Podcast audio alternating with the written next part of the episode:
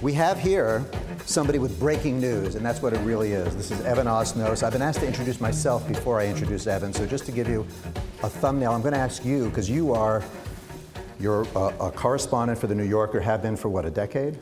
Yeah, I've been at the New Yorker now for seven years. Seven years, and so you are a master interviewer. Just ask me something that will allow me to tell my biography in 60 seconds. Well, this, I, if, if we were doing it in the New Yorker approach, of course, I would have to say, Michael, tell me about your relationship with your father.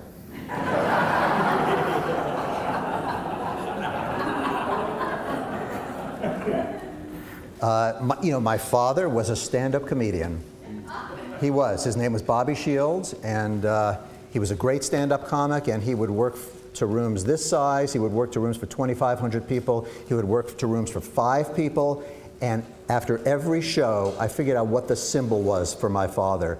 It was a sweat-soaked tuxedo shirt because he gave everything he had to every show. So that's my father. Uh, that's your lead in the story you are going to be doing about me in the New Yorker. Naturally. So, Evan, introduce yourself and, and tell us how you wound up in China and what you've discovered. Well, my relationship with my father was sound, fundamentally. And, oh, I think, um, I, you know, I got interested in China actually. Uh, I think it was it was an accidental um, and enormously formative moment in my life. I was a teenager. I mean, I got to college. I'd had a normal American public school education, had never had any Chinese elements to it. You know, the world sort of stopped at the edge of Europe, uh, and I got to college and walked into a class on contemporary Chinese politics, and it was absolutely electrifying. I mean, this was the story about civil war and revolution and these massive protean, in many ways, sort of tragic figures like Chairman Mao. And then the story of Deng Xiaoping, who brought the country out of seclusion and into the world. And uh, this was in 1994. And I realized quite um, quickly that if I was going to do anything serious with China, that I had to learn the language. And so I started studying Chinese and um, went to China for the first time in 1996. And I have to tell you, in 96, China was a very different place than it is today. I think there's probably people here who have been to China recently. Actually, I'm curious if we have a show of hands, who's been to China in the last five years or so? So there's a fair number of people who have gone. I think in 96, to put it in perspective, you know, the economy in China was smaller than that of Italy. Um, the fanciest building in Beijing, when you really wanted to splurge and go out for a burger or something like that, you would go to a hotel called the Jianguo Hotel. And the Jianguo Hotel, the architect described it proudly as a perfect replica of a Holiday Inn that he had seen in Palo Alto, California. And China today has 40% of the world's skyscrapers under construction. And so I, I was sort of fascinated by that sense that the country was on the cusp of something very, very dramatic. And um, I worked elsewhere in the world. I was in the Middle East for a few years for the Chicago Tribune. And then eventually the Chicago Tribune sent me to China in 2005. And I found this country transformed, completely transformed. And I, even physically, going back to try to find the places I used to recognize, they were gone. They this had is, been effaced. This is within a period of 11 years, 1994 to 2005. Yeah, it was less than that because I'd been a student in 96 and in 98 in Beijing, all studying Mandarin. And so then I'd been gone for seven years, and in that seven year period, the country had gone through the first iteration that would become this really dramatic. I'm just to put it in perspective, the Chinese economy doubled in size in that seven year period, and then it doubled in size again in the next seven years, and it doubled in size again in the seven years after that. And um, what fascinated me, and I think what became really the center of my work and the center of this book, certainly, is what does it feel like to be a person, to be a Chinese person?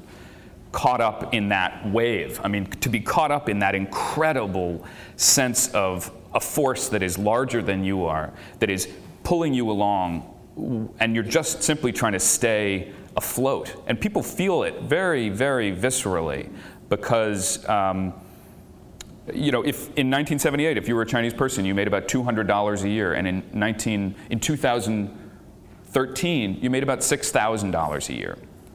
But that wasn't distributed equally. It was wildly unequal and it is wildly unequal. So you talk about this wave, and your book opens with a story of a man who literally jumps into some dangerous waves, total leap of faith, sensing where history was going. Tell us about the Taiwanese captain named Lin. Yeah, there's a guy who fascinated me. I kind of came upon this story um, without realizing what I was finding. I went to go interview an economist, and before I went to go interview this economist, people said, you know, you should, you should uh, get him to talk about his life. He's never really talked about it in a way, but he has a hell of a story. And um, so, uh, roll your mind back to 1979. This is the point when China, at this point, was poor, desperately poor. In 1979, China had a smaller GDP than North Korea. Your average person in China at that point had a income on an individual basis that was one third the level of sub Saharan Africa. And this guy named Lin Zhengyi, who was a young patriot in Taiwan, a guy who absolutely was like a true believer in the Taiwan cause. You have to remember, Taiwan and the mainland China, they were at odds with each other in 1979. They had been for 30 years. They used to, you know, lob shells across the water between the Chinese mainland and this little tiny island called Jinmen in the West, uh, we called it Quemoy. You might remember there were these Quemoy crises in the 50s and 60s. It was called the, the, the lighthouse of the free world. It was the last bit of, uh, the, of, of the sort of Western allied world up against the edge of China.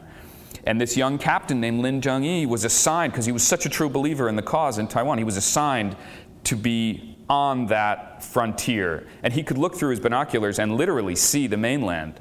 And he was in charge of this unit. And he began to get a sense in the end of 1978, the beginning of 1979, that history was about to pivot. And he sensed this, it was not a t- completely irrational idea, um, but it was pretty crazy. I mean, what he sensed was China is going to become the major economic player of our time. I'm a young, serious intellectual. Um, I need to be there.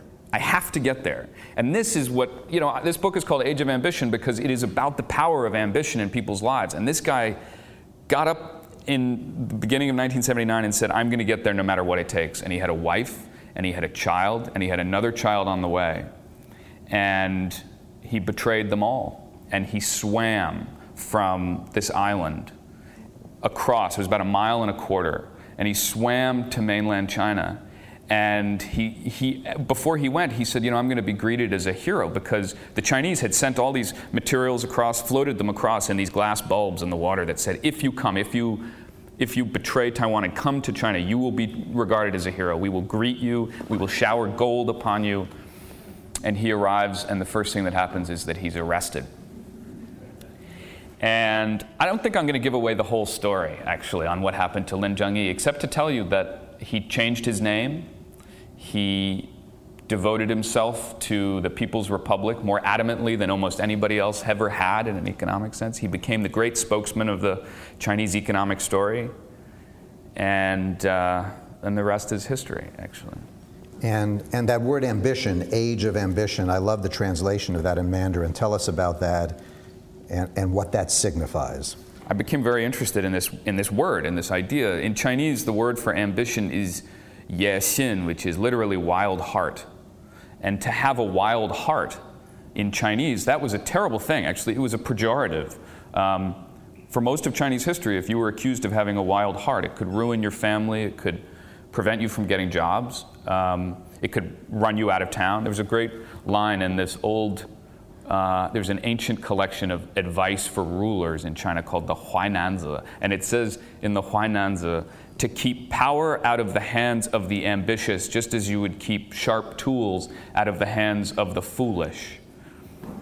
And I've thought of this, by the way, living in Washington, D.C. a few times now. That, but so, this idea of ambition, which had been so distinct and fully formed for so long in Chinese history, it began to change in the time that we were living there. And all of a sudden, you began to hear people talking about ambition in a neutral way. It was no longer that you were being accused of being wild hearted. All of a sudden, people would say, oh, he's a guy with a wild heart. And then all of a sudden, it began to take on a positive connotation to the point that if you go on to Amazon's Chinese site today, or you go into a Chinese bookstore, you'll find books there in the self help aisles with titles like How to Have a Wild Heart in Your 20s and How to Mold a Child with an untamable personality and wild ambition. And there was this, all of a sudden, this sense that for so long, Chinese society had been organized as a collective experience. You know, you were always, as an individual, embedded in a group, embedded in a larger, whether it was the you know, the village or the family or the factory or the military unit. And then in this period of the last 35 years, this period basically since the beginning of the economic reforms, all of a sudden people have been unfastened from those institutions and have been sent out to make their own way. And there was a, I pulled aside a headline from the newspaper that said, It is now up to you to blaze your own path and fight. And that's what it feels like in China today. It's this intensely competitive time. So if the president of the United States called you in right now and said, Evan, is he calling? I didn't. I, my phone. oh, yeah, theoretical. He, well, he just tweeted, but but the um, if he were to say to you, look, I, I, understand there are potentially more than a billion wild hearts in that country. Is that a good thing for us? A bad thing? How do we manage it? We're scared a little bit here in the United States about what the potential is for all those unleashed wild hearts. Should we be scared, or is it an opportunity? I don't think we have the luxury of making a judgment about it in that sense. What we do have is a, is a responsibility to acknowledge what's happening and to understand it deeply. I want to tell you about a guy who I think is sort of, he is part of the reason why we worry about China today and its ambitions. Um, a few years ago, you remember around the time of the Olympics, when the Olympic torch was making its way around the world, it, it was traveling overseas. And as it went, the Olympic torch became a kind of magnet for protests of one kind or another, people who were concerned about Chinese policy on human rights or on religion. And there were protests. And then inside China, there was a backlash to those protests. And people, particularly young people, said, we're offended by the way the rest of the world is talking about China. This doesn't match our own image of this glorious country. You know, this is, they would say, of course, this is a country that was printing books 400 years before Gutenberg. This is a country that had you know, China controlled one third of the world's wealth as recently as the 18th century. And so, you know, they've sort of had a bad couple hundred years as they see it. And they're in the process of returning to a position of that kind. And so when they saw that the rest of the world did not see them in those terms, it was really, it was wounding for many of these young people. So I, there was a video that went up on the internet in the middle of this, in the Chinese web, which is this hugely interesting and dynamic space. And the video was very angry was a five minute film, a kind of YouTube style clip, in which uh, there was images of Chairman Mao and there were slogans that said the Western world is trying to encircle China, it's trying to hold China back, and we must stand up. China Stand Up. And that was the title called, it was China Stand Up, and it became the second most popular video in China. I should say the first most popular was a blooper clip of some television anchor doing something foolish. And so it shows you some things are universal, I think. Um, and this clip became a sensation, and I wanted to know who had made it. And so I got in touch with the guy who was responsible for it. And I didn't know anything about him. I just had his initials, is how he had signed it. And I was a little bit concerned before I went. It was a very, very tense time in Beijing. I'd gotten a message in my office, a fax actually. I'd come across the fax machine that said, Clarify your understanding on China, or you and your family will wish you were dead. So it was a really angry moment. And um, before I went down there, I told friends, you know, I'm going down to meet this guy in Shanghai. If you don't hear from me, that's something. I was a little proud of being able to say that. It was sort of in a stage whisper, you know. I'm going to Shanghai. And so then uh, I go down there, and um, he was not who I thought he was. I mean, I had this image of a guy who was trapped in his parents' basement in the sort of proverbial isolation that we imagine of people who are so angry. And he was, uh, first thing he did when I arrived actually was try to pay for my taxi fare. And um, his name is Tang Jie, and he was dressed basically the same way I am. You know, he's wearing a khaki pants and an Oxford shirt. And he was studying Western political philosophy. And he spoke English and German, and he was studying ancient Greek and Latin. And he was a PhD student. And I said, What is your, uh, what's your dissertation on? He said, Well, my dissertation is on phenomenology in the work of Edmund Husserl. And he said, are you, are you, familiar with phenomenology in the work of Edmund Husserl? I was like, Of course, of course, I'm very familiar with it, naturally. All Americans are very familiar with the work of, of Husserl. And, um, and w- what was fascinating was that it was, he was not angry out of ignorance. He had discovered that there was a message that he wanted to get across. And what I realized, I started spending a lot of time with Tang Jie and his friends over the course of the next few years. And he was in a community that's known in Chinese as the angry youth, Fenqing, which is they are angry and they are privileged and they are they have a sense of possibility. And you know he was the first guy in his family to ever go to college. His parents were farmers who couldn't read or write. And so he had this sense that he'd been given this immense opportunity in, in the period in, in which he was living. And he was going to he was going to enact that and he was going to live that out as much as he fully, as he could the one thing I would say, the reason why we might worry is that the message that they're expressing is very angry. But I think it, what we find is that when we actually sit down and begin to unpack what it is that guys like that are talking about, there's a lot more to it. And it's not simply that they are um, seeking to remove the United States as in the position that it has in the world. It's actually more about their own sense of what they can do in China and what they can't do. So I would often find, for instance, that a lot of the guys who would agree with Tang Jie I would go out to these protests where they'd be protesting in the street against the United States or against Japan. And at first they would say, down with Japan or down with the United States or some version of that. And then you would scratch the surface a little bit and say, well, what is it that you're angry about? And they would say, well, I'm also frustrated that I can't get a job, and I'm frustrated that I can't buy an apartment. And nationalism and anger towards the West is an available vocabulary for people. And so there's a lot of opportunistic um, opportunistic nationalism. And then there are the people you profile in your book who are not fueled by that anger, but just some inner drive that is almost incomprehensible. And one of the women you talk about who comes from this peasant stock but was always determined to get an education, and a severe injury almost ended that education. She didn't let it stop her, and she found her way into the big city as a lonely woman who wanted love as well as material success you've got to tell us a little bit about this woman because if there are more of her in that country, boy, we, we have a lot to learn. She's fascinating, and in some ways, she's almost some of, one of the most un, unlike American character uh, people that I've sort of spent time with.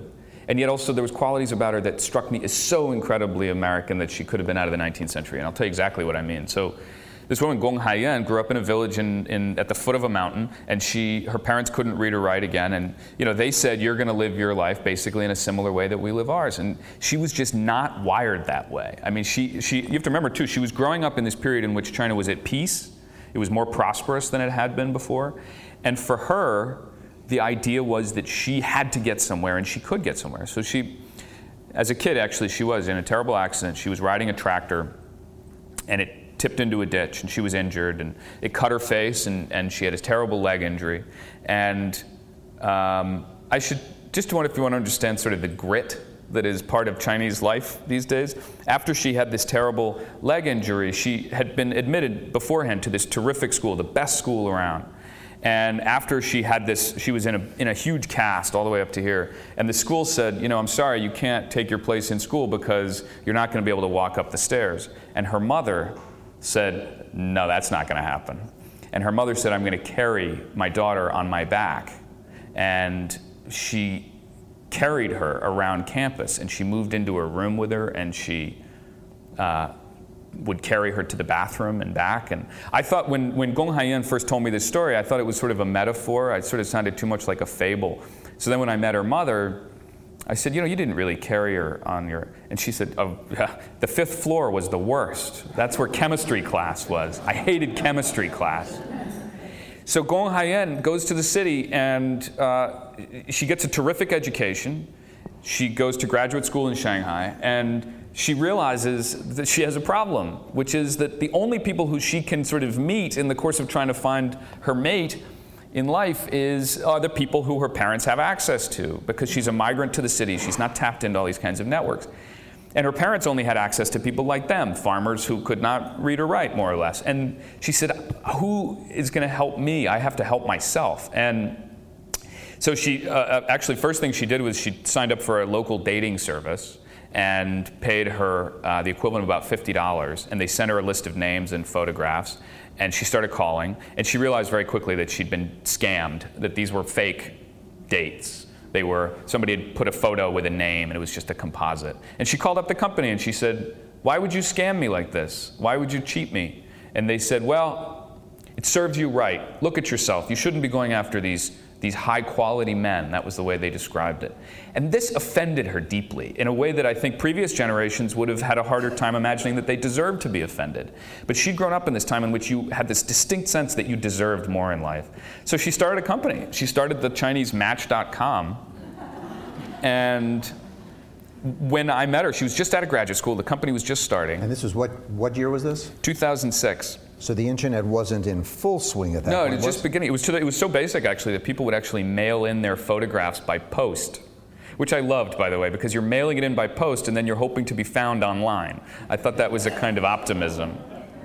And then, so what was happening was that people all of a sudden had choice in parts of their lives that they hadn't had choice before. They don't have choice in their political lives but they have choice now in their private lives. And we can talk about that tension in a second. But I think it's worth recognizing just what that means in their private lives. And all people embraced all of a sudden the opportunity to choose their mates. So in the past, you know, the village matchmaker would have lined you up. They would have said, okay, your two families are fairly similar in your financial background or your political background, off you go. And the bride and groom had very little involvement. Now, all of a sudden, you could define who it was you wanted. And so they were, I started keeping these online personals ads that people would place and they would say, not just, for instance, they would say, you know, um, never been, what I'm seeking would be, this is a specific case of a woman from Wuhan who I'm thinking of, named Lin Yu. She was in graduate school, and she would say, I'm looking for somebody who's never been married, no gamblers, no smokers, height over five foot seven, no taller than five foot nine, making an income of more than 50,000 yuan per year, willing to guarantee eating four dinners at home each week, with a track record of at least two ex boyfriends, but two ex girlfriends, but no more than four. And then no That's Virgos. me. Yeah, well, I could. I'll put you in touch. so she started, anyway, Gong Haiyan started the company. By the time I left China, she'd made $77 million. So, uh, well, it almost leaves you speechless because she's not the only one who's done something well, like that. uh, so, she, you know, we know. Who's she living with right now, by the way? Well, so she, um, I, I, really will put you in touch, Michael. I think, um, I think, no, you know, the thing about it, she met her own husband uh, on, uh, on the site, and he was a researcher who specialized in research on fruit flies. And the first thing she did when she met him was that she gave him an IQ test. And then she said she was satisfied because he beat her by two points and nobody had ever beat her before. And um, by the way, when she made $77 million, he quit his job studying fruit flies. I, he's found other pursuits that are more urgent for him these days. But you know, one thing I do want to say is I think sometimes we get a caricature of China looking at it from far away, that it's either this place where everybody's riding a bicycle eh, you know, wearing a blue cotton suit, or it's a place where everybody's a new tycoon like that. And the reality is, she's thoroughly atypical you know, eh, when you're deciding who to write about, you, you make judgments about who am I going to write about who is living an ordinary, typical life, and who am I going to write about that's living a flamboyantly atypical life. And you have to account for both. And she is somebody who, in the qualities of her life and the dynamics that have driven her, I think tells us a lot about China. But she's an outlier just as much as any internet tycoon is in the United States. So before we open it up to the audience, uh, so that's one great love story. Hmm. Another great love story happened in the in the course of your reporting, and it happened to you, and it didn't take that woman's website. How did it happen? Did you just hang around China until the right woman crossed your path? I, I did, and uh, my wife is from the exotic province of Newton, Massachusetts, I should say. So that's Sarabeth Berman, who's sitting right there, who will be way too polite. She won't do that. She won't wave anything. So Sarabeth uh, came to China planning to be there for a year. She was on a scholarship called the Luce Scholarship, Henry Luce Scholarship, and uh, we met right after she got there, and uh, and we didn't go home for another seven years. So I really screwed up her plans. Um, but I, in seriousness, I think there was there is something about the experience of being there that is it's very self-selecting the people who choose to go to China these days are drawn by this sense that it is an incredible, incredible moment. And it's not particularly easy. It's not very pleasant. I mean, it's not, it's not comfortable you tell us there. in the book, I mean, it basically, throughout the night, 24 7, seven days a week, it was so vivid the way you described it. Constant jackhammers, constant construction noise. Yeah. All yeah. the time. I lived in a building that had been designed with soundproof windows because they knew that the building would be surrounded by construction for most of its usable life. And they were right. I mean, it really was. And you would sort of see the, the light of the blowtorches off the windows at night. And so as we open it up to questions, it's like if we were in China now, because you could use a little water, so I'm going to pour you some water and I'm going to ask you if we were in China and somebody were pouring you water from a pitcher like that, would you feel comfortable drinking it? Because we know what's happened to the environment in that country without any regulations. After seven years, you start to drink just about anything. But in the, in the beginning, you're very careful. You think, you know, take the lettuce off that salad. And, uh, um, but by the end, you know, if it's not actually giving you a facial twitch while you're drinking it, it's probably okay. Welcome to Play It, a new podcast network featuring radio and TV personalities talking business, sports, tech, entertainment, and more. Play it at play.it. You're listening to Wavemaker Conversations. I'm your host, Michael Schulder. So let, let, let, me open it up to the audience. If somebody has a microphone, and I'm sure there are a lot of questions, and I see one hand going up already with the young woman in the purple shirt. So. Uh, Thanks. Um, I was just wondering, how do you approach reporting in China? given the, I mean, obviously, their surveillance of foreign uh, reporters is well documented. How has that changed how you approach this? Yeah, it's a good question. It's, uh, it is a tense time to be a reporter in China these days. Over the course of the last five years, it's gotten stricter, and they have become much more. Um, the Communist Party has become much more aggressive about monitoring what we do and, and trying to punish people who talk to us and help us. It was a you know, just as a, as a practical matter, um, it's odd because actually we have more access to the country than we've ever had in terms of being able to navigate it. You can get on a plane in the morning in Beijing and you can be halfway to Tibet by lunchtime. Um, but then there are parts of the country that are off limits to us. So we're not allowed to go to Tibet. We're not allowed to go, I should, I should be specific actually. You're not allowed to go to the autonomous region of Tibet. You can go to Tibetan cultural areas, which are in neighboring areas. And that's important to distinguish because you can still write about what it's, what's going on with Tibetans by going to these other areas. Um, you can't go out to much of Xinjiang province out in the far west, which is the home of the Uyghur minority, which has become a source of real unrest in recent months. And then, as a, I mean, as an odd artifact of this period was that I got, you know, I would get a message from Gmail, from Google, saying, um, we have reason to think that your email inbox is being compromised by state sponsored hackers. That was the message that came across the top. And by the way, you know, the, the way things go, that immediately became a status symbol. Everybody got, you had to get the, you know, oh, you haven't been warned? Well, I'm sure your work is really important anyway. But, and um, but I actually reverted to pen and paper in a lot of cases. There were people who I would no longer feel comfortable putting a name in a laptop or putting a name in a phone. I would never, uh, if I had contact information from people, particularly Tibetans or human rights activists who were acutely sensitive and under great personal threat, I kept that entirely in the 19th century in that way. It was odd you know, and you had to go back to keeping things locked in drawers on pen and paper. Yes, sir. By the way, Wendy Hudson with the microphone, Nantucket's chief bookseller. And Wendy, how many steps away is your one great independent bookstore, Nantucket Bookworks, from Mitchell's bookstore? 128. Where else? Where else are there two great independent bookstores that close to each other? Just wanted to say. And can that. I say just yeah, here, here and can I say one special thank you to Wendy too? Because you know, when this, when I was writing this book about three years ago, when this festival was beginning, Wendy said, "You know, here's a motivation for you. When you finish your book, you can come to Nantucket." And I said, "Now that's a great motivator." So, thank you to Wendy and to the festival for a fabulous, fabulous weekend. Thank you so much. 16 minutes is a story on these skyscrapers that you mentioned are being built in China. If they're empty, is there a middle class in China to fill them up? Yeah, there is. It's those buildings, which are sometimes known as ghost cities, they are real, they exist, and yet they're also um, part of the picture and, and not the full picture. And part of the challenge of understanding the Chinese economy is that it has these multiple speeds that coexist. So you'll see that in cases like that, there has been this overinvestment, overbuilding, overheated development. And then in other places, there are big cities in China I mean, Beijing and Shanghai, for instance, one third of the people who live in those cities do not have a, their own kitchen or toilet. There are today 80 cities over a population of two or three million, I think it's two million, that does not have a subway. So there is still room to run on that score. So if you look, for instance, HSBC has calculated that China's capital stock today is roughly equivalent to the United States in about 1930.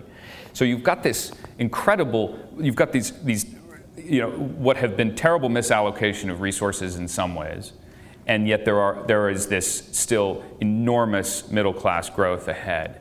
And the question, I think, for those of us who look at the economy and try to figure out is this place going to continue growing or how much can it continue growing, um, is whether or not they can get those kinds of bad planning decisions under control. Because it's, it's not at the moment, they have not actually satisfied the demands for, for potential growth in people's personal lives. The middle class is just beginning at this moment. You know, there's about 250 million people in the middle class in China, slightly smaller than the population of the United States. Um, but, uh, you know, it's really just at the beginning of that story. So I actually don't think of the problem being is there, is there going to be uh, enough demand out there? It's can they allow market forces to determine where they should build, when they should build, and what they should build? I just want to say, so you, you mentioned the idea of the collapse building and the corruption and the rush to develop, and, and often with substandard conditions. And I know, you know, my family and I, we have a hard time buying anything made in China that is going to go into our bodies because we don't trust it. And I get the sense from the stories in your book that one of the reasons we can't trust it is they feel they have this unique opportunity in time. All these years, their wild hearts have been locked up, and they are going to rush to get what they want.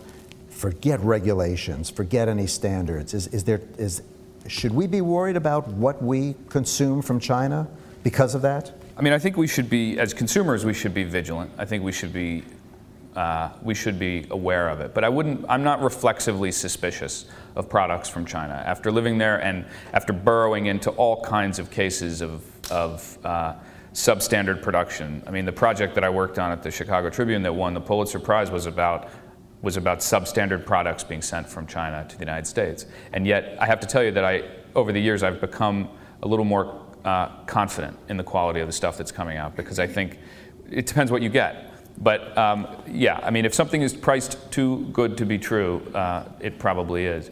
But a couple of things that are, I think, if you want to understand why it's happening, one is that fundamentally the institutions have not caught up with where China's economy is today. So I mean, on the most basic level, the inspection regime at the, um, you know, for Chinese ports has no ability to actually inspect things for quality.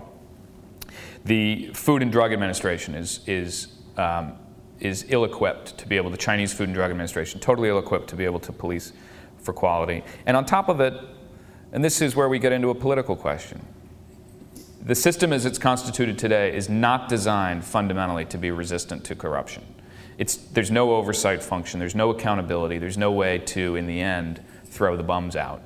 And so, as a result, that's why you get these incredible, almost spectacular acts of, of corruption and uh, improper abuse of government. And this is, this is what we're seeing right now. The Chinese government is in the midst right now of under, it's, it's in the midst of an anti-corruption campaign that is larger than anything in 40 years. And yet I also think in the end it's completely inadequate because at the center of it is that you've got a system that does not police people from using whatever access to power that they've got to be able to get ahead in the world. And that's what you need. And that's eventually they're going to reach a point. This is not predicting political change, but they're going to reach a point where they realize that for our, if we want our economy to continue growing the way it is, and they need that in order to have, in order for China's rise to continue, then they need to come up with a way to uh, strengthen the institutions, the courts, um, the auditing functions in society. You know, they have to, you know, allow contracts to actually have some value in Chinese life, intellectual property, and they're not there yet. And um, this is, I think, uh, in some ways, a larger obstacle to their future success than just about anything else. Uh, I see a gentleman in the blue and white striped shirt, and then we'll. Uh, with regard to international relations between China and the surrounding Southeast Asian countries, China seems to want to take over all of Southeast Asia, developing their navy, getting their aircraft carrier, spending all sorts of money, and yet they are antagonizing everybody in Southeast Asia. Are they really thinking about that for the future? It's a great question, and it's you know you've seen in the news recently that China has gotten into a growing conflict with Vietnam, for instance, over contested territory in the South China Sea, and with Japan in the East China Sea. And I think we need to prepare for more of that in the years ahead. They are um, pursuing claims, what they consider to be historical claims, with much more aggression than they have in the past. And there's a couple of reasons for it. One is that as the economy slows down, and it is slowing down, it's just a demographic fact. China today has more people over the age of 65 than under the age of five for the first time in its history. This is a result of the one child policy. And what that means is that you no longer have this enormous dividend of youth labor available to work in the factories as there used to be. And so the years of 10% growth are finished. They're going to have probably 7.5% growth this year, but it's going to continue to go down. And as it goes down, they're going to need to rally people in other ways. And one of the ways that they rally people is around a great sense that China is returning to its historical position in the world, the position that it held for most of human history, which was as the dominant civilization in Asia. And so the Chinese leadership, Xi Jinping and his peers, have been um, willing to sacrifice what had been a dominant diplomatic priority, which was to be, they wanted soft power. That's been much of the conversation for the last 10 years. Today, soft power is secondary. The truth is, they've decided, much like the United States, when it was establishing its own security environment when it was a growing power, we're going to do the same thing, and we're going to set, we're going to try to set the rules of the road. The one thing I would say that's different, perhaps, in the way that you talked about it, was that I don't think that they actually see themselves as an expansionary power, and I think it's important to distinguish that because they don't have an ideology. For instance, we often make comparisons these days to Germany on the cusp of World War I or World War II, and and and China today or um, the Soviet Union. China fundamentally is not seeking to export its political system to other places. It doesn't, it doesn't see that as a priority. What it does see as a priority is steadily uh, eroding American power in the Asia Pacific. And this is the crux of the problem, is that we are a Pacific country. The president has said we're going to be a Pacific country through the rest of the century. We are not in the position of removing ourselves from Asia. And so what we need is a real conversation how is this going to work? China and the United States have got to figure out an accommodation for each other. Um, it, we can't drift in the direction of conflict. I think you know the one sort of takeaway often that I have for myself about this is, and I living in Washington, is that if I'm prioritizing things that I care about when I'm talking to a congressman, one of the things I say is we've got to sit down and have a serious conversation about our relationship with China. Not saying that we need to be giving things away. I actually believe we should be tough on on standing up for our own interests, but let's not pretend this is not going to be an issue. This is probably going to be the defining diplomatic issue of our time. Uh, I'm, I'm going to pick on my daughter.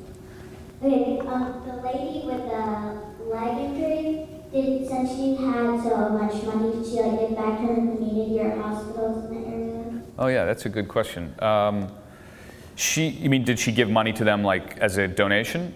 Yeah. Um, I don't know what she's done philanthropically, and um, one thing I do know is sort of interesting is that she has, because she got rich so fast and because she came from so little, she's very aware of what that does to people's lives. And so Chinese people, a lot of them who have made a lot of money very fast, are struggling with the question of what do I do with it? How do I become a member of society that is making a lasting contribution? Because in America, after all, you know, our great universities and libraries and so on oftentimes were the results of great gifts. And China's just at the very beginning of that process, and they haven't figured it out yet. Um, but I think in the years ahead, you're going to start to see people realizing, okay, once I have a golden replica of myself to meet me at the front door, now what? yes, uh, woman in the glasses, right there. sort of follows on Emma's question. Um, I'm thinking about the divide between the nouveau riche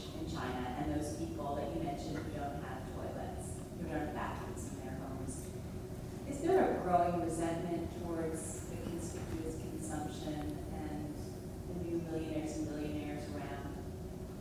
Yeah, there is. And it's, you know, it's especially acute because after all, China today is still the People's Republic and it is ruled by a communist party. And so on a rhetorical level and on a theoretical level, it sees itself as still a country that is governed by Marxist-Leninist principles when the truth is you step outside of that of that for two seconds, and you discover that the country today has a gap between rich and poor that is one of the highest levels in the world. In fact, the difference between China's richest places and its poorest places is the difference between New York and Ghana. And so there is this incredibly acute sense of a gap.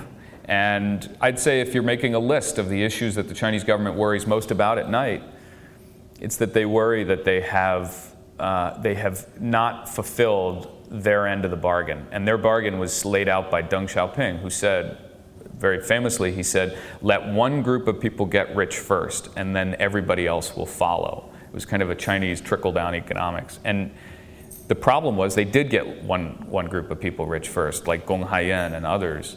And now the question is, is there still a sense of opportunity? And in the book, what you certainly what I describe is there is a very distinct sense that that opportunity has narrowed and it's created enormous, enormous uh, political, latent political energy, and that's a source of potential unrest.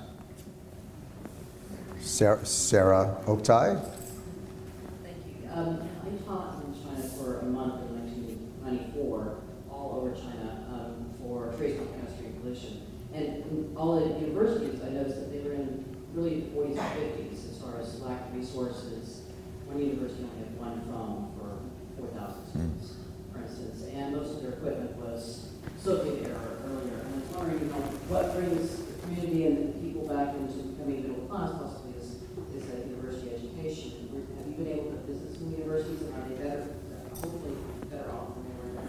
Yeah, they, they've done a huge construction boom on universities and vocational schools over the last 15 years to the point, I mean, they've actually substantially increased the potential enrollment. I went to a school, for instance, out on the, I was taking, I was doing a long walk. I spent about a month walking in Sichuan province, and um, one day I came across in the middle of the, basically in the middle of the fields, there was this brand new university that had gone up almost overnight and um, you know they had thrown up dormitories and thrown up university buildings. They didn't yet even have that one phone, and uh, they asked to borrow my cell phone at one point. point, and um, they had yet to open, but they were about to open. But even with all of this construction, and, and some of it has been much more sophisticated. I mean, now if you go, for instance, China now today has yeah, it has at least two universities in the top 50 in the world. And I say that, you know, that sounds not very impressive because actually for a country of its size and wealth, it should be moving up faster. What they don't have is the software. You know, they don't yet have a faculty that's got the kind of commitment to academic values and honesty. That's a real problem. So let's, here's the wave.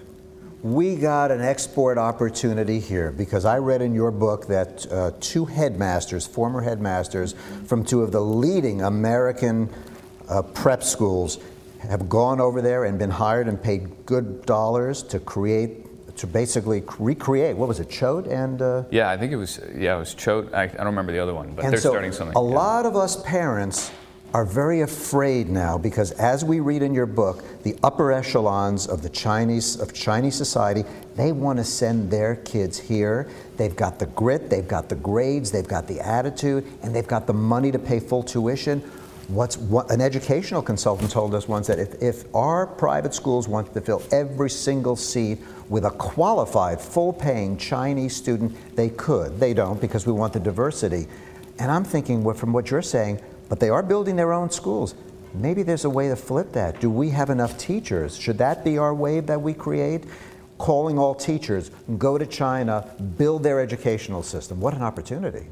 I mean, I, I, there is I'm, I'm, asking for an investment. Yes, well, I'm glad you asked here in this setting. I think that's appropriate. I think the, um, you know, I think what's funny about it is that actually they have huge admiration for what we do as American institutions. In, for instance, China's president Xi Jinping, his daughter is studying at Harvard under a pseudonym right now. That tells you about the kind of underlying respect that there is still for what we do in the classroom. And I think it's, it's partly, you know, we talk about tiger moms and, and the idea that every Chinese student is this getting an 800 on the SATs, and you know it's overstated, but it is. Um, but there is actually in the realm of education an opportunity for for interactions of the kind that I think are essential to the future of this relationship. Because you know every Chinese kid that comes to the United States, every American kid who goes to China becomes a very different player in the future of that relationship. And so I'm just incredibly in favor of programs that send Americans abroad, whether to teach or to be students, um, or programs that bring Chinese students to the United States, because it's transforming. It transformed me, it transformed a lot of the people that I know, and it becomes the basis for a much, much more knowledgeable understanding of each other. That's, uh, I think, well, uh, I'm going to ask a final question from Bill Sherman, a former neighbor of mine, a good friend, whose daughter spent time in China, correct? Correct. So I know you have a relevant follow up here. Well, I was just thinking, here we are in Nantucket. With Nantucket in mind, uh, can you imagine our exporting our uh, zeal for preserving ancient things? We understand that China is just obliterating its history. Mm there is um, become in recent years a greater sense that China wants to hold on to some of the things. They, they would efface entire cities, neighborhoods, really. Though I have to say, you know, and I'm somebody who's, who's a great fan of Chinese historical structures. My wife and I lived in a courtyard in the center of Beijing, and some of our friends would look at it and think, why do you live in this old Chinese courtyard? You could live, Chinese friends would say, you could live in a beautiful apartment in, in the air. You're making a terrible mistake. And we just have a slightly different regard for it. I think there's two reasons. One is that just as a, as, I mean, the truth is that philosophically, in many cases, um, in China, people will feel that if you can rebuild a structure, a new structure, more beautiful, uh, you know, new paint, why wouldn't you do it? That's great. And um, then there is also an element which is no, they are just moving too fast, and, and there's not the institutions that prevent impulsive decisions. But I'll tell you one thing that they do get when they come to places like Nantucket and Martha's Vineyard, for instance. I know a story of a guy who was a tycoon in China who came from nothing and made so much money so fast he built a, an apartment. He lived on the 14th floor, and he, or something, he was high up in the air, maybe the sixth floor or something but he built an elevator to bring his sports car up to his apartment. And once he had done that, and he realized, you know, I have all the money in the world, then he said, now what am I going to do with it? And he met somebody who lives in Martha's Vineyard, and um, he said, let me take you to, let me take you to the United States and just show you a different way to live.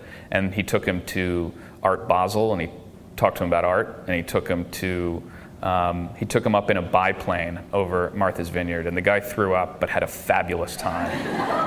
had a fabulous time, and he loved it. And he just said, "That's that's the kind of a richer life, uh, uh, in the sense of, you know, being a little bit more connected to my environment." So I think that's we have a pretty good story to tell in the United States. Let me uh, just a final comment on my side. First of all, I just want to uh, uh, thank some people, the, the, the, major sponsors of this book festival uh, Wendy Schmidt, who has been integral to not changing the face of Nantucket, protecting the face of Nantucket. Uh, Nantucket Island Resorts, which we all know, Fogden Bookkeeping, which I never knew about until I looked at their website. You got to check them out. Uh, Nantucket Book Partners, Annye's Whole Foods, which I think we should export to China, N Magazine, and, and Mary Haft. And so they're all of our key sponsors. And the final thing I'd like to say is, you know, I have this thing. I don't know if you've seen any of these uh, these signs out there with books on the benches and stores. Steal this book. And I had this idea. It's like nobody steals books, but they're so valuable. And so I, I want to ask all the authors, if there were, put your humility your humility aside. Why would your book be so valuable it could be worth stealing? What would we get out of it? I think. And please don't steal them, buy them, and leave them out. But um, I think I think it will help people in the United States sleep better at night, and uh, in the sense that we will know more about this place that looks so forbidding to us from far away. And I'm not pretending that this is an easy relationship. I'm not pretending that the Chinese people love everything we do and we should love everything they do. But we have a, we have a moment, we have an opportunity to understand what it actually feels like in their lives in a way that we never have before because of the access to the country. And what I found was that from far away, we look at it and we say, oh my God, this world's second largest economy. It's one fifth of humanity. And when you get there, you discover actually that the conversations around the dinner table and the things that people talk to you after you've known them for five or ten years are very, very familiar to us. And they're universal things. And I think um, that, in the end, should be a source of, of comfort. Evan Osnos, uh, the, the Age of Ambition.